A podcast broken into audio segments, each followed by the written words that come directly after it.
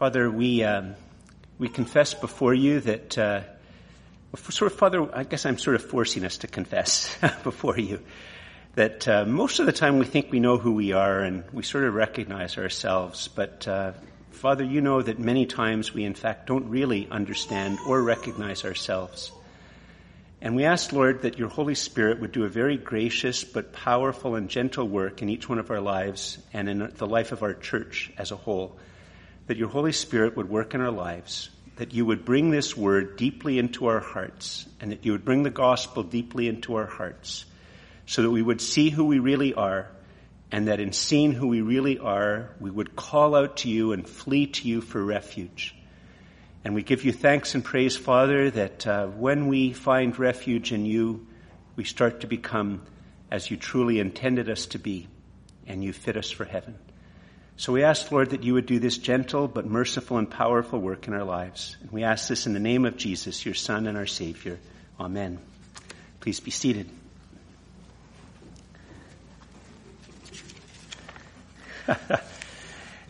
Actually, it's sort of a very fitting analogy for the sermon, but this is very unbalanced and it's very, very disconcerting, which I'll try to ignore, but it's probably just in the providence of God that it's here like this because it sort of fits with the sermon.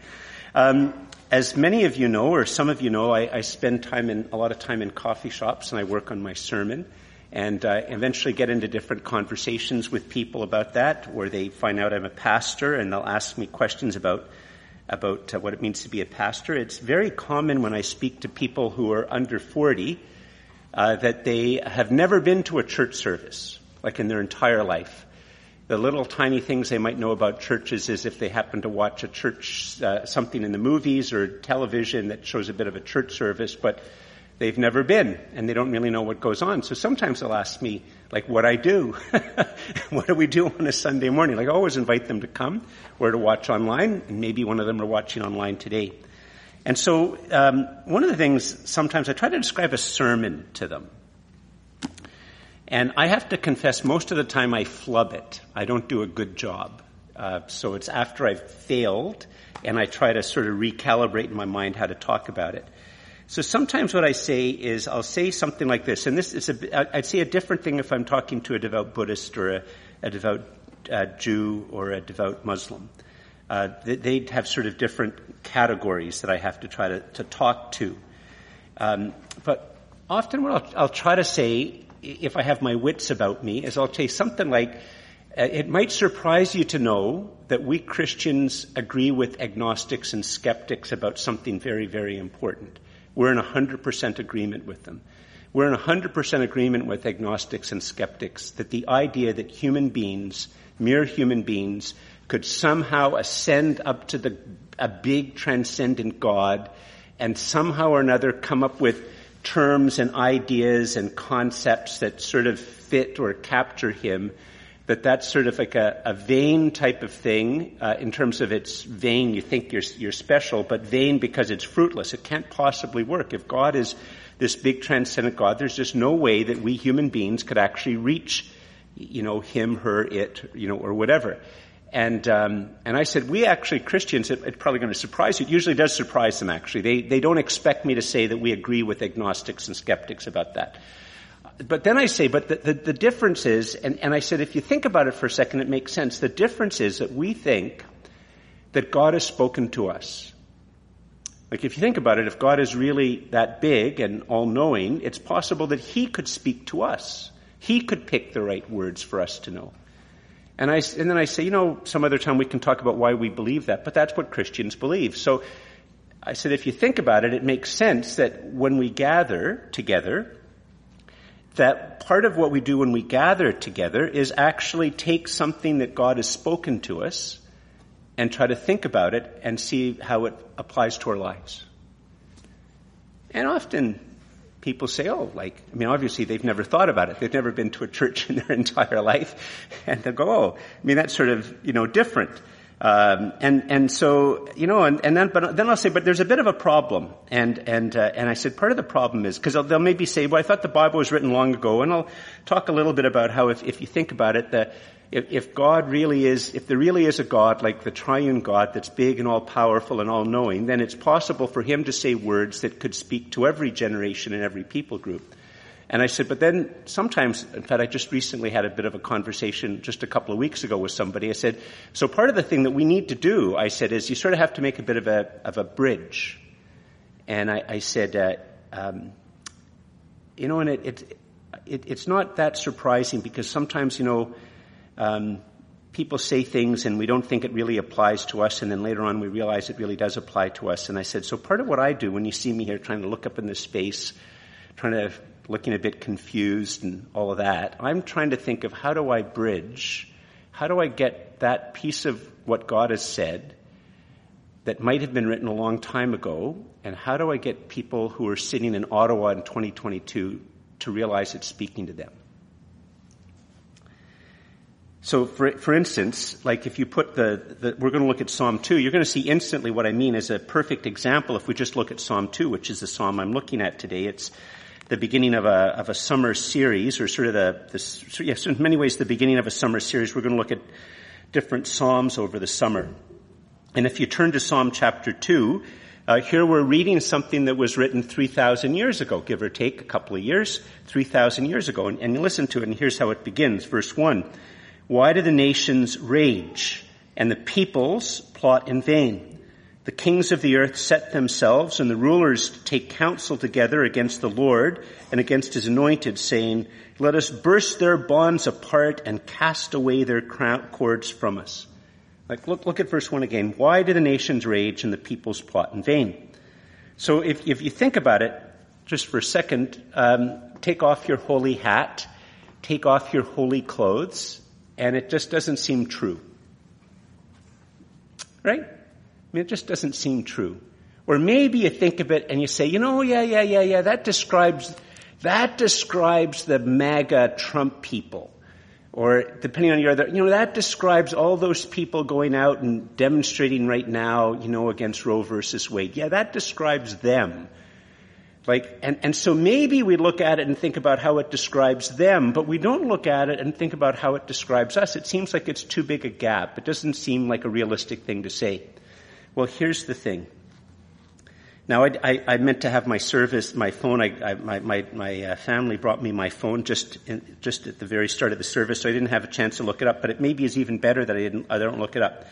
There's a song that if I start to say the words to it, it is so well known to you that in fact, if I started to sing the first verse, most of you could sing along with me even though the words aren't up on the screen. And even though I didn't have my phone with me, if I had a whiteboard, I'd probably by myself be able to put down most of the lyrics to the song, but I'd be willing to bet a hundred dollars that with none of us looking at our phones, we could put all of the lyrics of the song up on the whiteboard within about a minute or two. And we could do it effortlessly. And it's a song which virtually every Canadian knows, and my guess is that almost every single one of you knows, and you know it very well. Imagine there's no heaven. It's easy if you try. No hell below us. Above us, only sky. Imagine, and it goes on. Am I not correct? Imagine there's no heaven. it's easy if you, could all join that with me in singing it, and we'd all be able to put it up on the screen. And here's the other thing about that song. That song, and I. It's not just that we know the lyrics to the song, but that most people, when they sing the song, have a deep emotional connection to that song.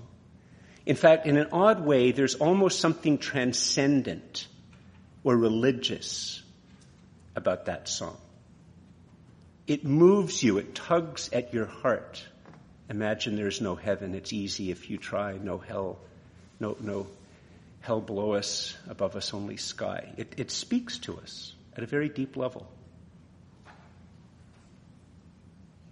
But that song is actually saying what verses 1 to 3 said in a modern singable form that tugs at your heart. Why do the nations rage or plot and the peoples plot in vain? That's God's comment.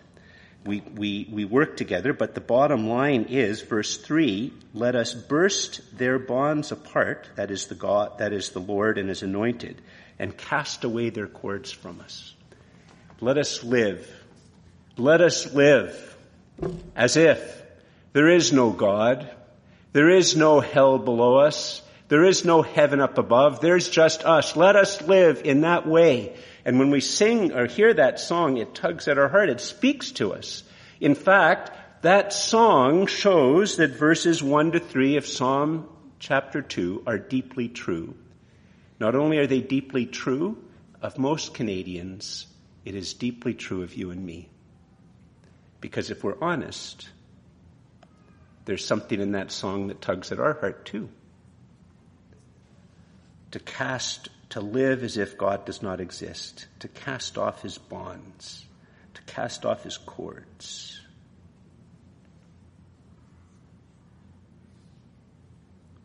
Now, one of the things about the Bible is that as I, I, I think it, I learned it from Jackie Hill Perry, that the Bible is both a window and a mirror.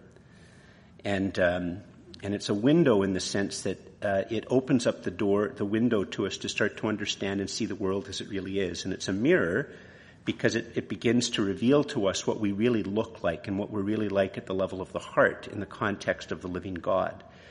And, and that's what this psalm does in a, in a very, very, uh, you know, powerful, powerful way. It's, it's a psalm that, um, with this, with Psalm 1, which we're going to look at next week, it's the introduction to the Psalter. It, tells us how to enter into the Psalter. The Psalter is the book of Psalms, and the book of Psalms is a, is a, are the songs that God taught, wants us to sing. They're the prayers that God wants us to pray, and at the same time they teach us and they in, inform us. And, um, and one of the reasons that we can see why this psalm is here right at the beginning is it it teaches us that while we're trying to learn how to sing the songs that God wants his people to sing and to pray the prayers that God wants us to pray, there is a part of us that doesn't want God to exist. Pascal, who wrote a famous sort of collection of thoughts uh, of apologetics, I think it was in the 17th century, but I can't remember if it was the 17th or the 18th century in France. He has this very powerful thing where he says that if you want to talk to the, about the Christian faith to people who are outside the Christian faith, you have to deal with two issues. One issue is that everybody has reasons, often very good reasons, why the Christian God cannot be true. But the other thing, which most people don't recognize, is that most people don't want the triune God to exist. They don't want Christianity to be true. They will accept just about anything other than accept the Christian faith. And Psalm 2 is expressing that to us as a way for us as we enter into worship and prayer is to acknowledge that there is part of us that likes to cast off God's bonds and his cords. So how does God react? Um, that we wouldn't uh, want him to exist. Well, all of verses 4 to 12 talk about it, but we'll look at it in chunks. Let's look at the, the, the first thing is going to be very surprising.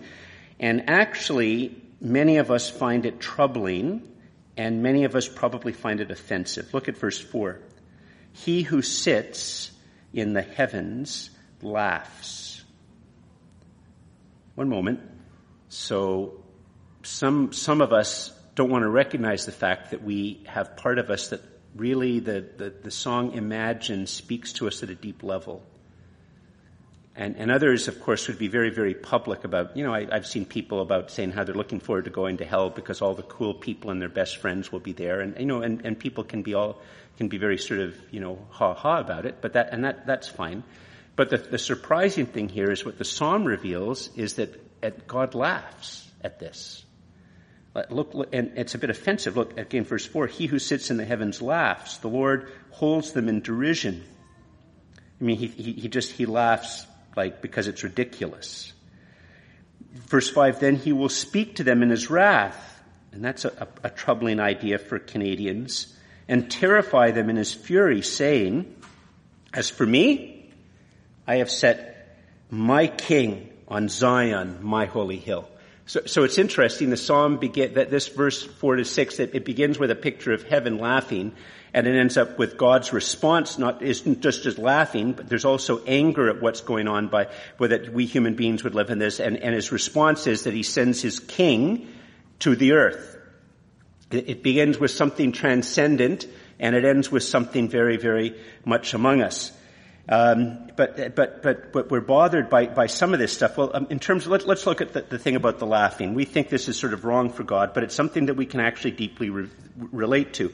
Imagine for a moment, um, between the two services, uh, uh, it, the place is maybe empty. And, and, that's what it's like. We have a service at 8, very small little, very 1662 Book of Common Prayer, thee, thy, thou, dost language.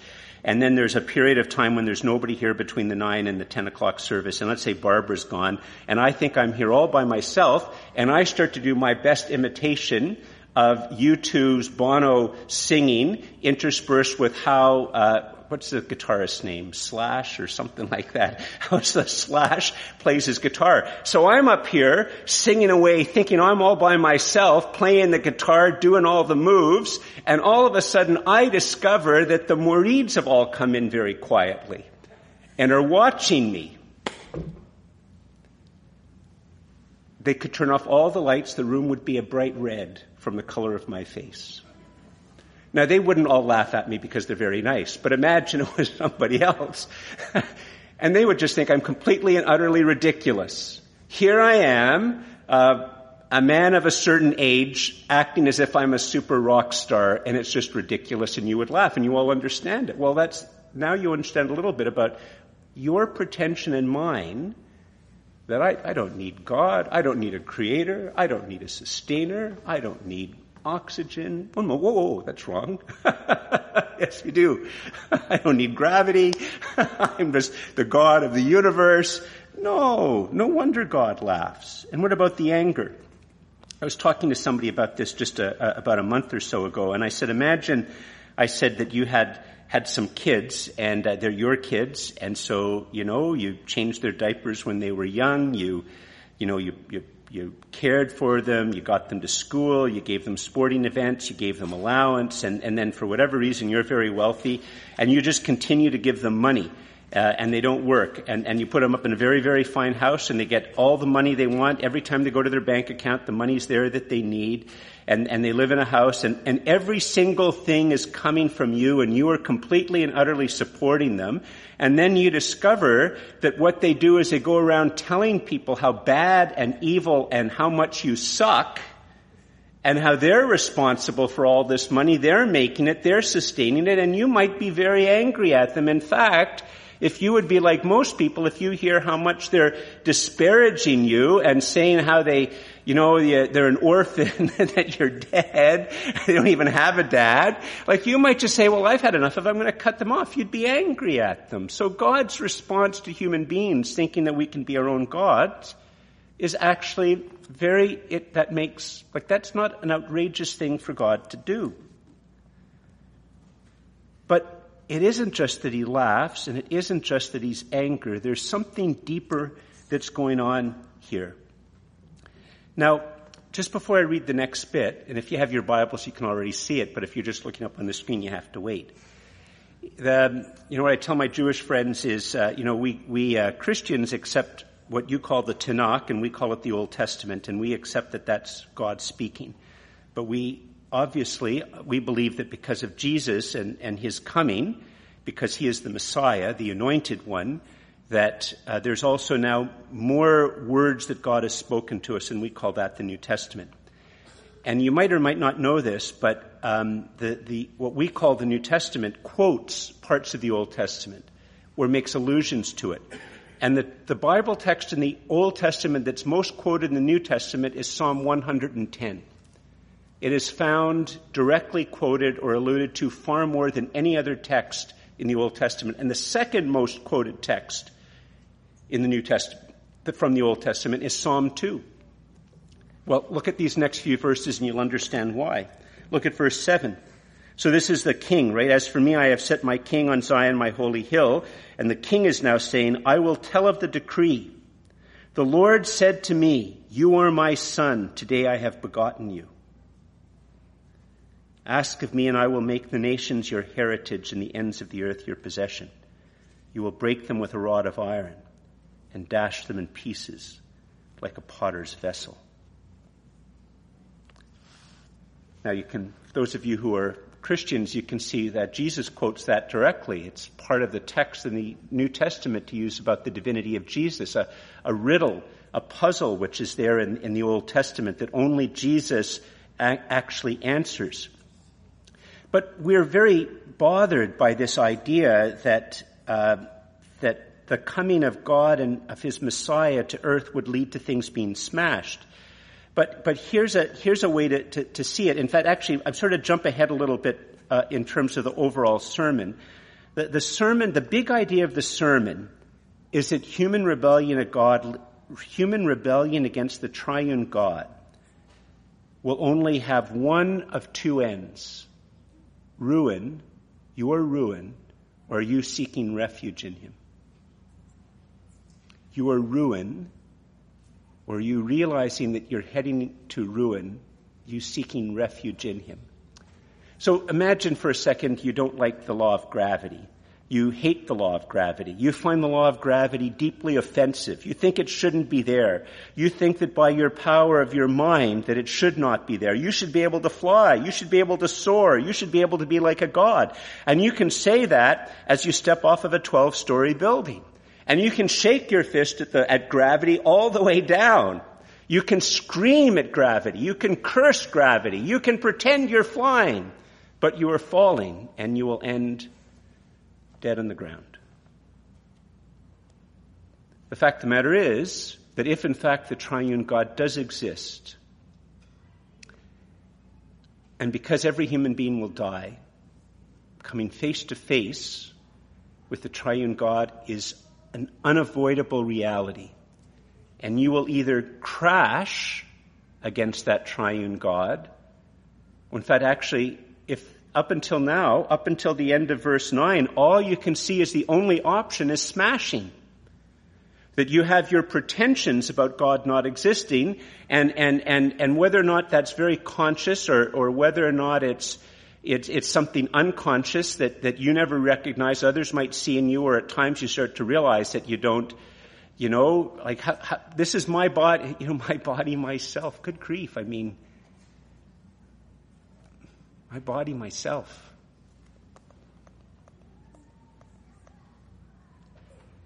And if the psalm was just to end at verse 9, it would present a very bleak and despairing view of the human project. That all we human beings can do is to rebel against God, whether conscious or not, wish that He wasn't there. And at the end of the day, really all we are is people falling from a 12 story building, railing against gravity, and we lose. Gravity wins, and we will be ruined. But the psalm doesn't end at verse 9. It has one more section, one more trio of verses. Let's look at what they are. Now, therefore, verse 10, O kings, be wise. Oh, there's a possibility of wisdom. Be warned, O rulers of the earth. Serve the Lord with fear and rejoice with trembling. Kiss the Son, lest he be angry and you perish in the way, for his wrath is quickly kindled. And what's the final word? Blessed are all who take refuge in him. What is the final word before you start to read the rest of the Psalter is blessed are all who take refuge in him. Now, one of the things that the rest of the Psalter, you know, many of us, and, and this is where that song Imagine is, is so powerful, right? Imagine there's no heaven. It's easy if you try. No hell below us, above us only sky, and you go on and on and on. Imagine all the people and you know all of this, etc., etc. And the idea of serving the Lord with fear and rejoicing with trembling is deeply offensive. That's not what we want to hear. And one of the things that the rest of the Psalter will make clear to us is that human beings don't have a choice about serving, and the other word for serving is worshiping. That the fact of the matter is, is that I don't have a choice between serving the triune God and not, the choice between me is that I'm going to serve somebody or something. I can't help but serve something or somebody. And I might be serving my ego. I might be serving my career. I might be serving art. I might be serving money. I might be serving my, my, uh, the politics. I might be serving a certain type of ideology. I might be serving technology or science or whatever. I, I, might be serving my wife or living in complete and utter terror about what my kids or my neighbors say. And I am serving something. So the question isn't will I serve or not, is what are you in fact serving? And the rest of the Psalter will start to make that very clear as you read through it and as you pray through it and as you sing through it. And the, the, this particular thing of kiss the Son, one of the things here which the, the psalm is remembering, and I, I, I, one of the problems I have sometimes when I'm, I'm, talking to people about the Christian faith is I, realize I can start to talk about the Christian faith as if it's just ideas if it's just principles, it's just certain things about how culture or morality or, or philosophical types of ideas, but it's not. It's about a person. I mean, it is about those things. There are ideas, there are concepts and precepts and practices and processes and, and, and that, that, that, matter, but at the end of the day, it's a person. And, and this word kiss the Son, it's, it's an image of homage of, of acknowledging your sovereign Lord, to whom it is proper for you to serve and bring glory and to listen to and to follow. And it's an intimate image. Um, I had uh, some people who were from a French background uh, who were at the earlier service, and I, you know, I, I shared with them, and I said, in like in a French culture, you don't just sort of say, you know, like this or shake your hand. It's the the kiss on either side. It's close, it's personal. You're in their space. It's, it's, a sign of the fact that you're willing to be completely and utterly defenseless and close. And that's the image. The Psalms, when they're prayed and as they're sung and as they're reflected on, it's not just ideas. There's a king who creates a kingdom. And his kingdom is all centered around him. And it's it's relating to him. It's not a, a, kingdom where you just sort of do things as if the king is gone. That's the beginning of the psalm, casting his bonds asunder. There's always a king that we are to be close to and intimate with and that we are to pay homage to. And when it says that his wrath in verse 12 is, is quick, that we might get, we experience his anger, that we might perish, and that's the thing about the ruin, and then his wrath is quickly kindled. The image there isn't that God is very, very thin-skinned and can fly into a rage in a moment. The, the issue is this, that in the next 30 seconds, I could have an aneurysm and to your shock collapse dead. That we don't know when we will appear before God face to face. We might think we know. I might think, you know, I'm having to plan eventually for my retirement and all, and you know, I think I'll, I'll plan a retirement plan till I'm 95 and all of that type of stuff, but I don't know. I don't know if I'm going to die on my way home. I don't know. Part of the thing that gets people, like if you, uh, in, in Acts chapter 5, there's this sort of scary story of a man by the name of Ananias and Sapphira who dropped dead. And and it's a whole other topic for another sermon. But one of the things that commentators and all try to do is try to make it look like what what Ananias and Sapphira did was so unbelievably, terribly wrong that God had to kill them. But that is not the point of the story. The fact of the matter is, is that it was a garden variety type of bad thing. Just garden variety. The simple little white lie that you or I take or make, and we never even give it a second's thought. And the point of the story is, you never know when you're going to appear before the living God. You just don't. It can spring up in a moment and you're there. I'm driving along thinking how I'm going to do this, I'm going to do that, I'm so great, I'm do this, and the next thing I know I'm before the living God. I'm before Him all of a sudden. In, in the blink of an eye, in the twinkle of an eye. But notice how the psalm ends. Right now, George, if you are outside of Christ, you are a man who stepped off of the tallest building in the world, and you are falling.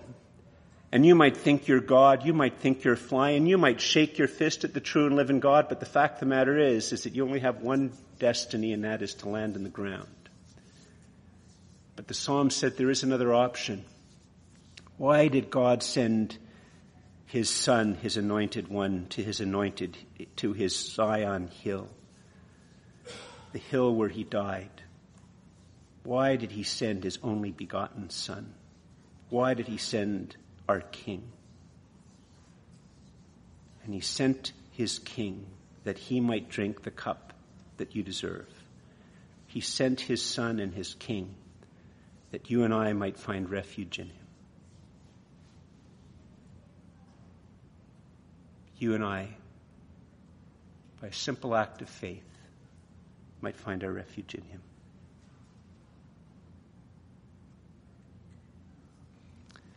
Just as I sort of bring the sermon to a close, what if you think back to verse 2? Let us burst their bonds apart and cast away their cords from us. What is it you discover when you come to the Lord for refuge? What are those cruel and irksome, terrible bonds and cords that the Lord has for you and me? Truth. The Lord wants to bind us with truth. What do I want? In the vanity of my imaginations, I want lies. And He wants to bind me with the truth. He wants to bind me with love when I want to hate. He wants to bind me with goodness when I would rather do things which are purely and utterly pursuing my ego. He wants to bind me with beauty when I want to choose ugliness, ugliness from my lips or ugliness in my mind or in my imagination. And he wants to bind me with beauty. He wants to bind me with justice when I would rather have injustice. He wants to bind me with mercy when I would rather show no mercy. He wants to bind me with the gift of forgiveness when I would rather show no forgiveness but show resentment. Those are the terrible, terrible, terrible, atrocious things that the living, true and living God wants to bind you and me with. Those are the cords we want to cast away. And the Lord looks at you and me and says, Gosh, George, you need to find refuge in me. The way, the truth, and the life, the true, the good, the beautiful. I who am just yet merciful, whose goodness is beauty and whose beauty is goodness. And we need that. We don't need to have those cast aside. I need those to bind me. And you know the wonderful thing, I, I was sharing this with somebody, we got on a bit of a sidetrack. This is a non-Christian, this is a couple of months ago. And I said, you know, one of the wonderful things about the Bible and, and things like this is if you think about it for a second, all the Bible says is you shall not tell a lie. And by implication is it tells you you should tell the truth. But you think about it for a second. You can sing, you can write poetry, you can write a novel, you can write laws. Just don't tell lies. Like it's not free. It's not like it's so binding me as if I can only say one thing, you know, quack, quack, quack, quack. no, the whole universe is open. Write about economics, write about statistics, write beautiful songs and sing them. Just don't tell lies. Speak the truth. It doesn't tell you how to love. Love your children one way. Love your husband or your wife another way. Love, love your neighbor another way. Love the, the barista who's serving you another way. It doesn't tell you how to, you see what I mean? It's, it's like these, these things aren't things which bind us. And that's the thing which the Psalms are in, uh, they're gonna now unfold. That now that you realize, okay, I have a sin problem. There's something in me there's some significant part of me that's always going to be rebelling against God. That I'm, I'm, my refuge in Him is a work of His grace, not of my accomplishment. And, and I, I and, and now the Psalm is going to help me to sing out of finding refuge in Him and wanting to have deeper refuge in Him and understanding how these cords and bonds that his word provides are completely trustworthy and do not destroy me, but make me my full, more fully myself and make me free and whole. We are all, on one level, fundamentally, we know that we are more ourselves in truth than in lie, more ourselves in goodness than in evil, more ourselves in beauty than in ugliness, more in ourselves in justice rather than injustice, more ourselves in mercy rather than in hatred. And that is what the Lord calls you and me to. I invite you to stand.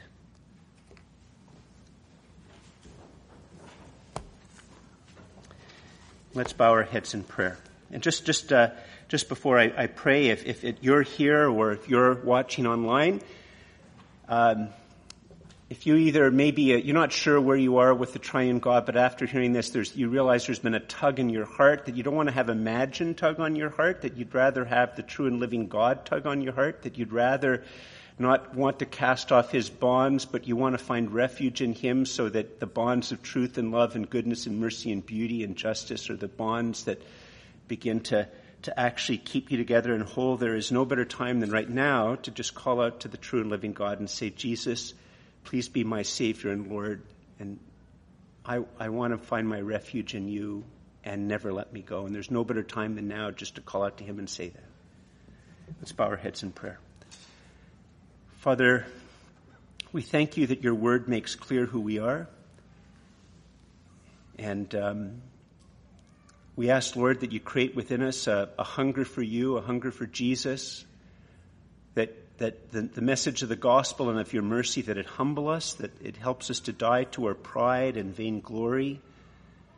We give you thanks and praise that you want us to find refuge in you, that you are our refuge, and that when we find our refuge in you through your grace, that, well, Father, that from the perspective of your grace, as we hear your words, we begin to understand that you just want us to be bond you want to bind us with truth. You want to bind us with love. You want to bind us with joy. You want to bind us with peace and mercy and justice and beauty.